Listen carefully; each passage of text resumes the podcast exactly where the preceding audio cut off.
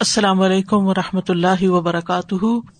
نحمد و نسلی اللہ رسول کریم بعد، فاعوذ باللہ من الشیطان الرجیم، بسم اللہ الرحمٰن الرحیم۔ ربش رحلی صدری ویسر علی عمری وحل العقدم السانی یفق قولی۔ صورت الحقاف آیت پندرہ سے انشاء اللہ شروع کریں گے۔ الإنسان بوالديه إحسانا. حملته أمه كرها ووضعته كرها. وحمله وفصاله ثلاثون شهرا حتى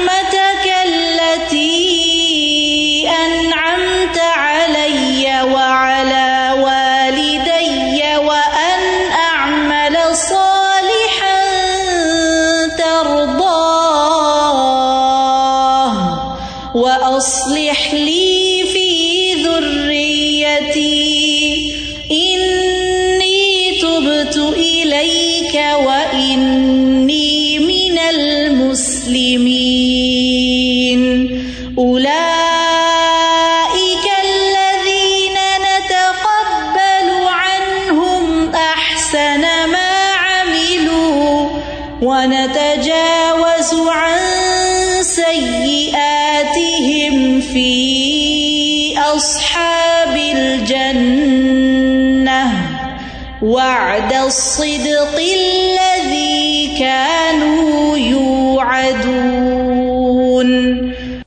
ووصينا الإنسان بوالديه إحسانا. حملته أمه كرها ووضعته كرها. وحمله وفصاله ثلاثون شهرا. حتى إذا بلغ أشده وبلغ أربعين سنة قال رب اوزعنی ان اشکر نعمتك التي انعمت علي وعلى والدي وان اعمل صالحا ترضاه واصلح لي في ذريتي انی تبت الیک و انی من المسلمین۔ اور ہم نے انسان کو اس کے ماں باپ کے ساتھ نیکی کرنے کی تاکید کی ہے۔ اس کی ماں نے اسے ناگواری کی حالت میں اٹھائے رکھا اور اسے ناگواری کی حالت میں جنا۔ اور اس کے حمل اور اس کے دودھ چھڑانے کی مدت تیس مہینے ہے۔ یہاں تک کہ جب وہ اپنی پوری قوت کو پہنچا اور چالیس برس کو پہنچ گیا تو اس نے کہا، اے میرے رب، مجھے توفیق دے کہ میں تیری اس نعمت کا شکر ادا کروں جو تو نے مجھ پر اور میرے ماں باپ پر انعام کی ہے، اور یہ کہ میں وہ نیک عمل کروں جسے تو پسند کرتا ہے۔ اور میرے لیے میری اولاد میں اصلاح فرما دے۔ بے شک میں نے تیری طرف توبہ کی۔ اور بے شک میں حکم ماننے والوں میں سے ہوں، فرما برداروں میں سے ہوں۔ اس سے پہلے ہم جو آیات پڑھ چکے ہیں، ان میں اللہ تعالیٰ نے توحید، اخلاص، عبادت اور استقامت کا ذکر فرمایا ہے۔ اور اب یہاں والدین کے ساتھ حسن سلوک کرنے کا حکم دیا ہے، بلکہ وسیعت فرمائی ہے یعنی تاکیدی حکم دیا ہے۔ قرآن مجید کے کئی مقامات پر یہی اسلوب اختیار کیا گیا ہے۔ مثلاً صورت السلام اللہ تعالیٰ فرماتے و قدا ربو کا اللہ تابد اللہ ایاہ و بال والدین احسانہ اور تیرے رب نے فیصلہ کر دیا کہ اس کے سوا کسی کی عبادت نہ کرو اور ماں باپ کے ساتھ اچھا سلوک کرو۔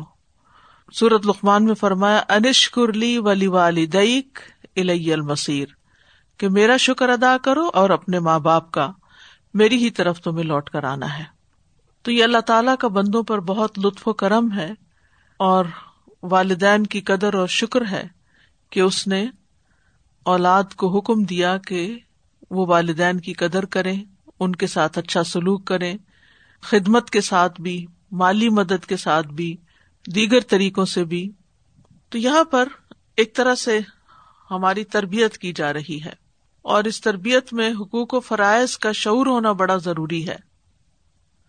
اور انسان کے لیے ضروری ہے کہ والدین سے لے کر اپنے رب تک اور اپنے رب کے بعد اپنے والدین اور دیگر تمام انسانوں کے حق کو پہچانے۔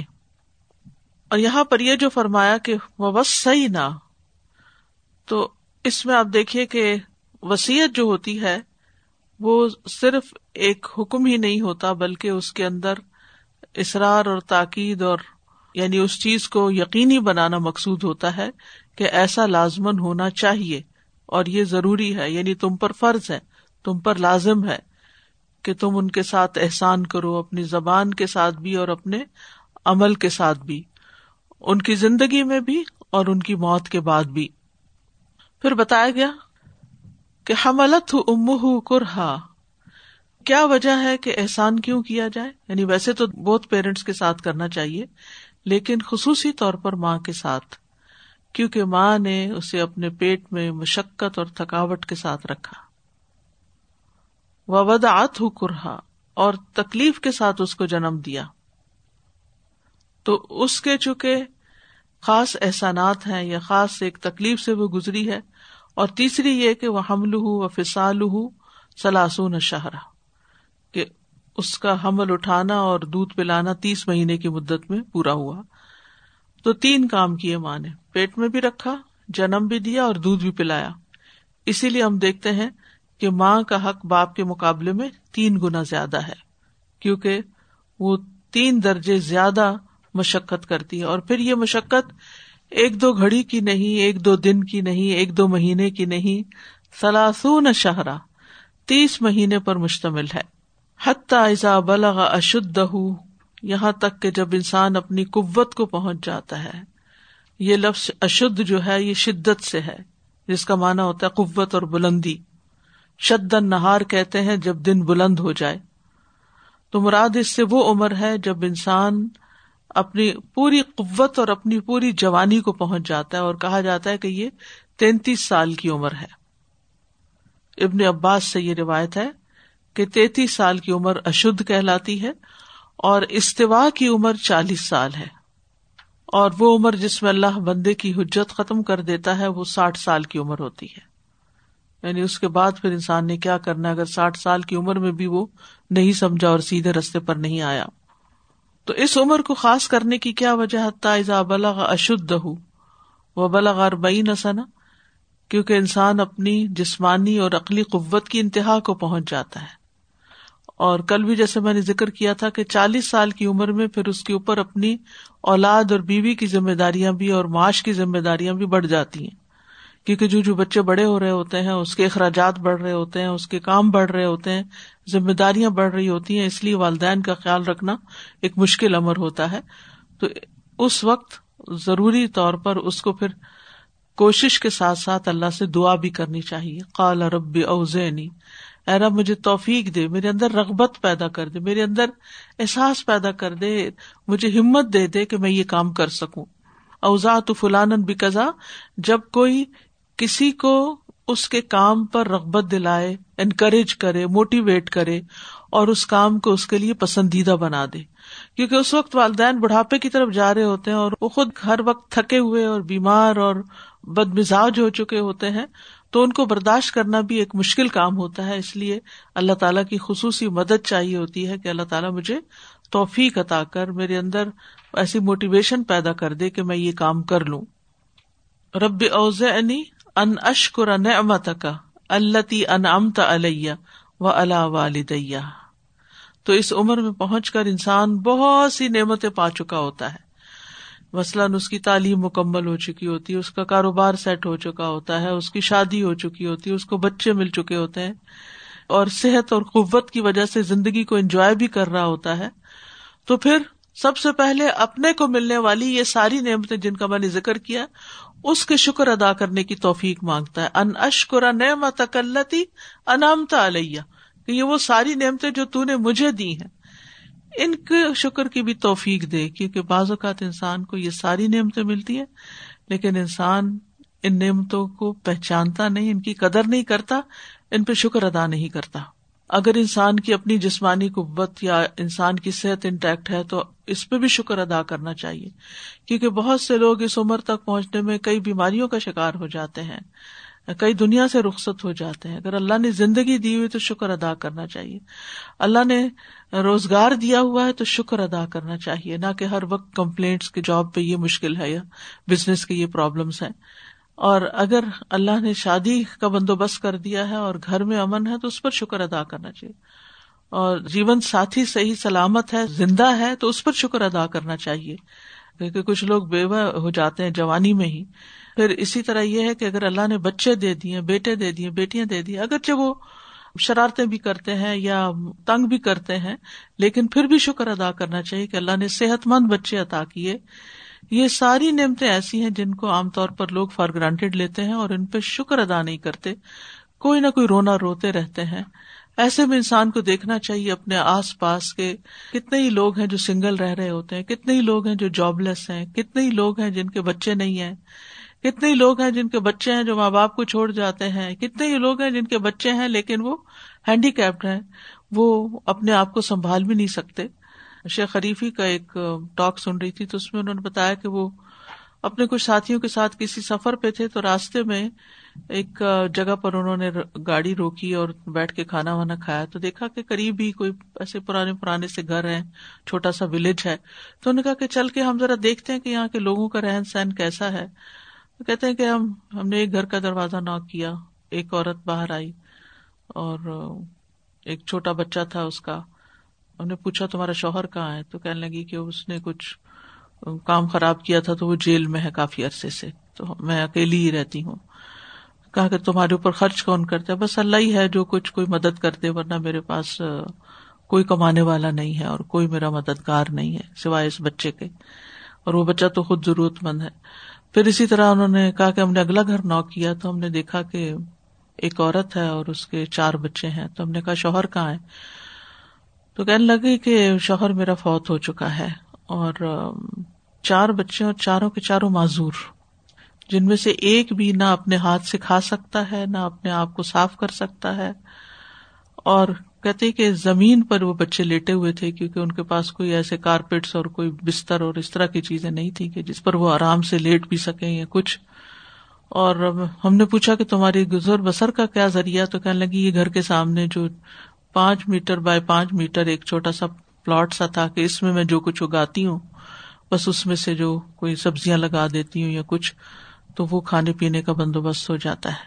تو پھر وہ شیخ کہتے ہیں اپنے ساتھیوں کو کہ دیکھو، ہمیں یہ ساری نعمتیں فراخی سے ملی ہوئی ہیں اور ہم نے کبھی شکر ادا نہیں کیا کہ لوگ دنیا میں کیسی کیسی تکلیفوں میں رہ رہے ہیں اور پھر بھی جی رہے ہیں اور اللہ کے شکر گزار ہیں اور ہم ان ساری نعمتوں کو کنسیڈر ہی نہیں کرتے۔ یہ سب کچھ ہوتے ہوئے بھی رو رہے ہیں۔ یہ سب کچھ ہوتے ہوئے بھی ہم پریشان ہی رہتے ہیں کہ ہمارے کوئی ایک چھوٹا سا مسئلہ ہو جائے، کوئی ایک چھوٹی سی بات ہو جائے، اس پر ہم پریشان ہو جاتے ہیں۔ جبکہ اللہ نے سب کچھ ہمیں دے رکھا ہوتا ہے۔ تو انسان اگر اپنے سے نیچے والے کو دیکھے تو پھر ہی اس کو شکر ادا کرنا آتا ہے۔ تو شکر جو ہے وہ نعمتوں کو باقی بھی رکھتا ہے اور نعمتوں میں اضافے کا سبب بھی ہوتا ہے۔ تو اشکر نعمت کلتی انامتا علیہ۔ میں ان نعمتوں کا شکر ادا کروں جو تو نے مجھ پر کی ہے۔ یعنی انسان کو اللہ کے سامنے اپنی آجزی کا اعتراف کرنا چاہیے اور اللہ کی تعریف بیان کرنی چاہیے۔ اور پھر ان سب نعمتوں سے بڑھ کر جو دین کی نعمت ہے اور جو پھر رب کو پہچاننے کی نعمت ہے اور پھر دین کا علم حاصل کرنے کی نعمت ہے۔ اور پھر یہ کہ اولاد کی اچھی تربیت اور اولاد کے نیک ہونے کی یہ ساری چیزیں جو ہیں کہ انسان ان پر شکر ادا کرے۔ اور پھر نہ صرف یہ کہ اپنے لیے بلکہ وہ اللہ والدیا یا اللہ میں ان نعمتوں کا بھی شکر ادا کرتا ہوں جو تو نے میرے والدین کو دی، کیونکہ ان کی، ان نعمتوں سے میں نے فائدہ اٹھایا۔ وہ نعمتیں میرے ماں باپ کے پاس تھی تو میں نے ان نعمتوں میں آنکھ کھولی۔ اور پھر ان کے ذریعے میں زندگی میں کچھ کرنے کے قابل ہوں۔ تو والدین کے ساتھ کامل حسن سلوک جب ہی ہوتا ہے کہ جب انسان نہ صرف یہ کہ اپنی طرف سے شکر ادا کرے، بلکہ ان کی طرف سے بھی۔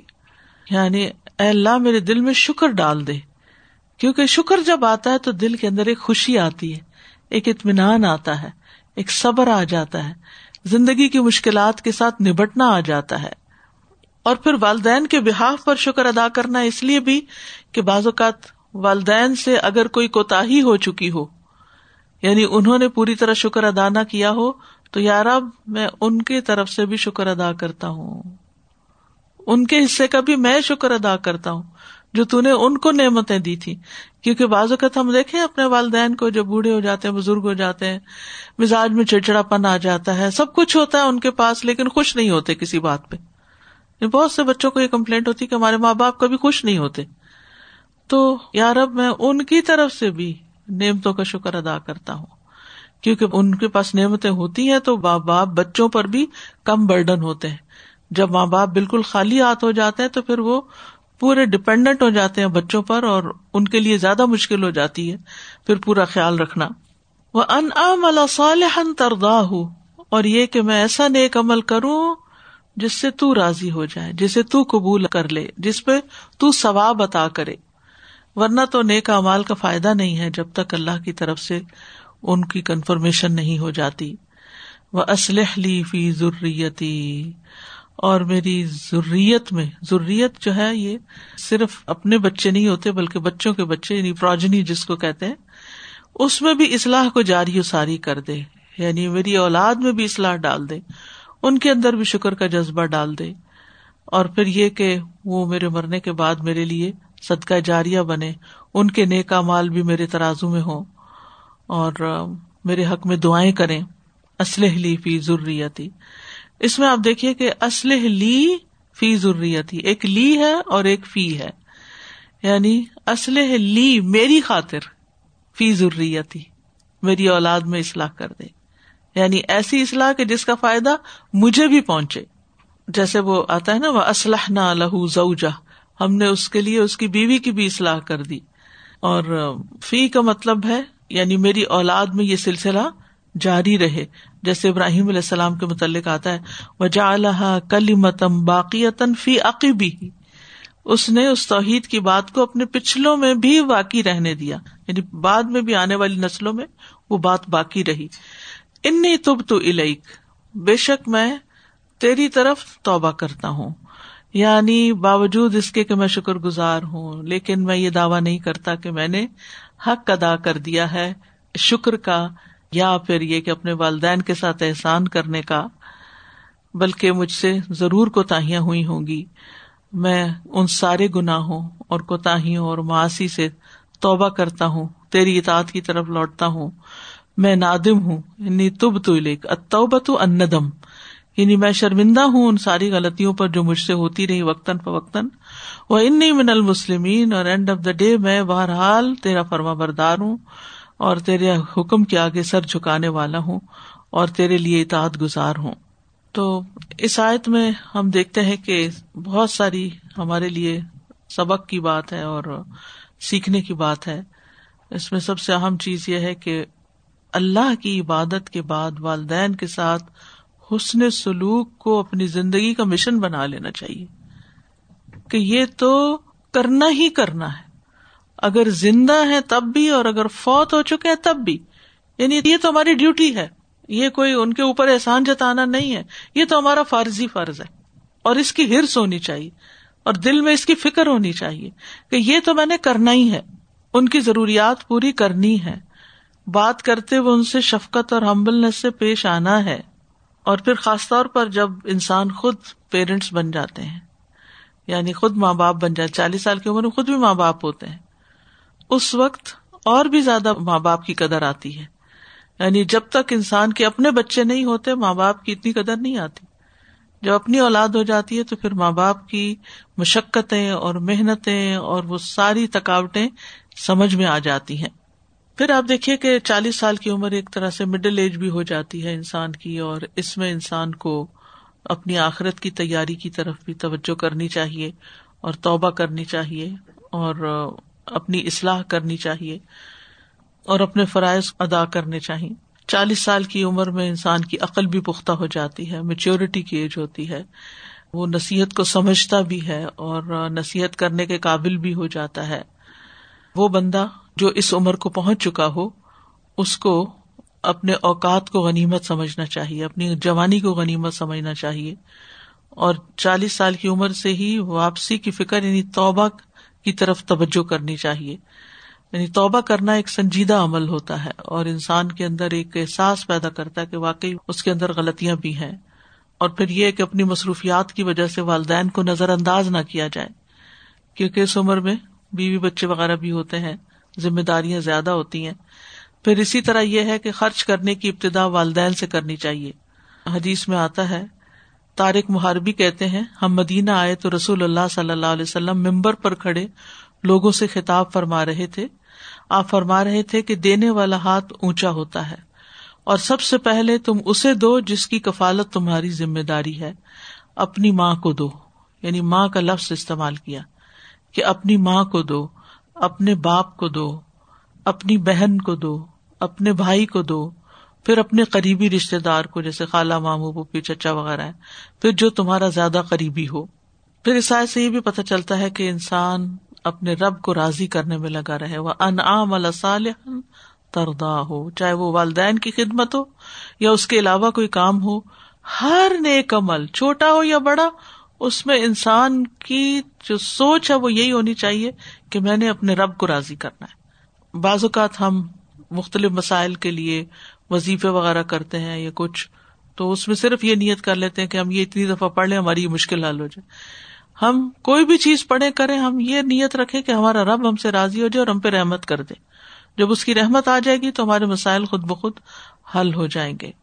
اور پھر آپ دیکھیے کہ انسان کو ہمیشہ اپنے ساتھ اپنے والدین اور اپنی اولاد دونوں کے لیے دعا کرنی چاہیے۔ یعنی اپنی دعاؤں کا حصہ بنا لیں۔ کوشش اپنی جگہ، لیکن دعا جو ہے وہ ایک بہترین تحفہ ہوتی ہے۔ اور کسی کا میں نے ایک ویڈیو کلپ سنا تھا کہ میں نے جب سے اپنے والدین کے لیے دعا کرنا شروع کی میری زندگی کے سارے مسائل حل ہو گئے۔ اسی طرح ایک شیخ کے پاس کوئی شخص آیا اپنے بیٹے کی شکایت لے کر، تو انہوں نے کہا کہ تم اس دعا کو اپنے لیے لازم کر لو رب اوزین یا نشکر جامع دعا ہے۔ تو اس میں تمہاری اولاد کی خود ہی اصلاح ہو جائے گی۔ یعنی دعا جو ہے وہ بہت اکثیر ہوتی ہے۔ بعض اوقات ہم ہر تجربہ کر چکے ہوتے ہیں، خود بھی اور دوسروں کے پاس بھی لے جا چکے ہوتے ہیں بچوں کو کہ اللہ ان کو ہدایت دے۔ لیکن یہ کہ دعا کو لازم نہیں کرتے۔ یہ آیت ہمیں بتاتی ہے کہ نہیں، ہر حال میں دعا لازم کرو اپنے لیے۔ پھر اللہ کے حضور توبہ کرنی چاہیے۔ اور توبہ جو ہے یہ بچوں کی اصلاح کا ذریعہ بنتی ہے۔ کیونکہ اس میں کہتے ہیں نا کہ وہ اسلحلی فی ضروریت انی تب تو کا کیوں؟ اس لیے کہ ہم جب بچے تھے نا تو ہم نے بھی اپنے ماں باپ کو بہت ستایا ہوتا ہے۔ اور وہ ستانا ہمارے آگے آتا ہے اولاد کی شکل میں۔ یعنی جو انسان اپنے ماں باپ کو ستاتا ہے تو وہ ایک اور روایت میں آتا ہے کہ ماں باپ کو تکلیف دینا ان گناہوں میں سے ہے جس کی سزا انسان کو دنیا میں ہی مل جاتی ہے۔ آخرت میں تو ملے گی ملے گی، لیکن دنیا میں بھی تکلیف سامنے آتی ہے اور وہ اپنی اولاد کی طرف سے آتی ہے۔ تو کہیں ہم نے کوئی کوتا کی ہوتی ہے، کوئی گستاخی کی ہوتی ہے، کوئی بات نہیں مانی ہوتی، یا ان کو بلٹل کیا ہوتا ہے، یا کسی بھی طرح ان کے ساتھ کوئی زیادتی کی ہوتی ہے، چاہے زبانی ستایا ہو، یا کسی ضرورت میں کام نہ آئے ہوں، یا ان کی مدد نہ کی ہو جہاں وہ ہماری مدد کے محتاج ہو تو یہی چیزیں پلٹ کر تاریخ اپنے آپ کو دہراتی ہے، وہ اپنے بچوں میں سے انسان پھر اپنے سامنے دیکھتا ہے۔ تو اسلحلی فی ضروریت ہی انی تب تو ساتھ ہی توبہ۔ یعنی جہاں بچے ستائے سر، لا الہ الا انت سبحان کا انی کن تو ظالمین اپنی توبہ مانگنا شروع کر دیں۔ یعنی ایک تو اسلحلی فی ضروریت ہی کہیں ہی کہیں کہ اللہ اصلاح کر دے میرے بچوں کی۔ لیکن دوسری طرف اپنی غلطیوں کی بھی ساتھ ہی معافی مانگے، انی تب تو اللہ میں توبہ کرتا ہوں۔ میں نے جو اپنے ماں باپ کو ستایا یا تیری جو بھی نافرمانی کی وہ میرے سامنے آ گئی۔ کیونکہ جب ہم اپنے اوپر والوں کی نافرمانی کرتے تو ہمارے نیچے والے ہماری نافرمانی کرتے ہمارے اوپر کون ہے؟ دنیا میں ہمارے ماں باپ ہی اوپر ہے اور اس کے بعد یہ کہ سب سے اوپر تو اللہ رب العزت یا اللہ اکبر۔ لیکن نیچے والوں میں پھر اپنے بچے ہوتے ہیں۔ یعنی یہ تو ہر شخص کے ساتھ معاملہ ہے نا۔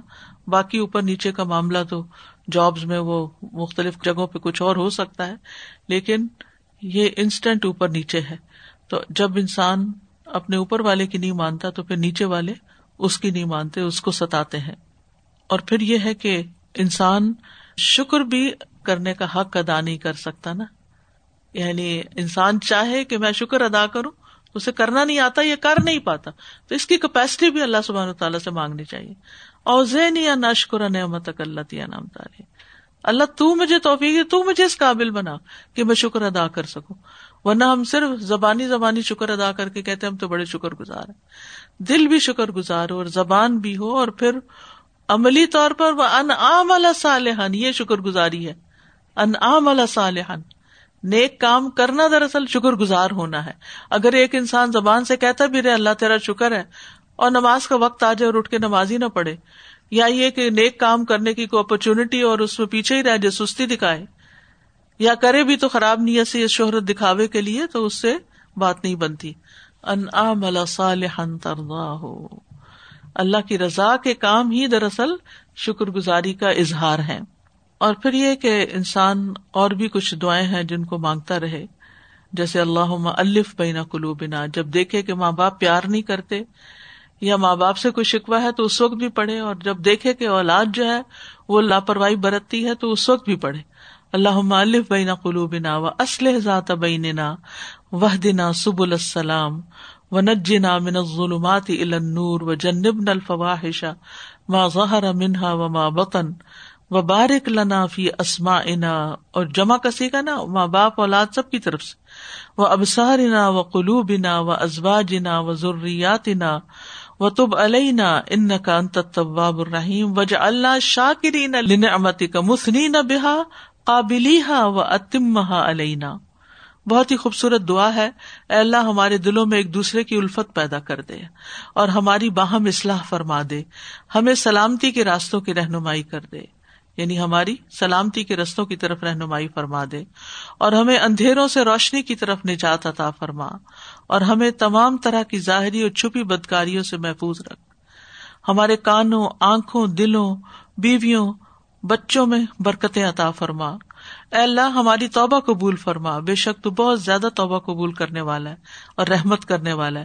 ہمیں اپنی نعمتوں کا شکر ادا کرنے والا بنا اور یہ کہ ہم ان کا اعتراف کریں اور انہیں برمحل استعمال میں لائیں اور نعمتوں کو ہم پر مکمل کر دے۔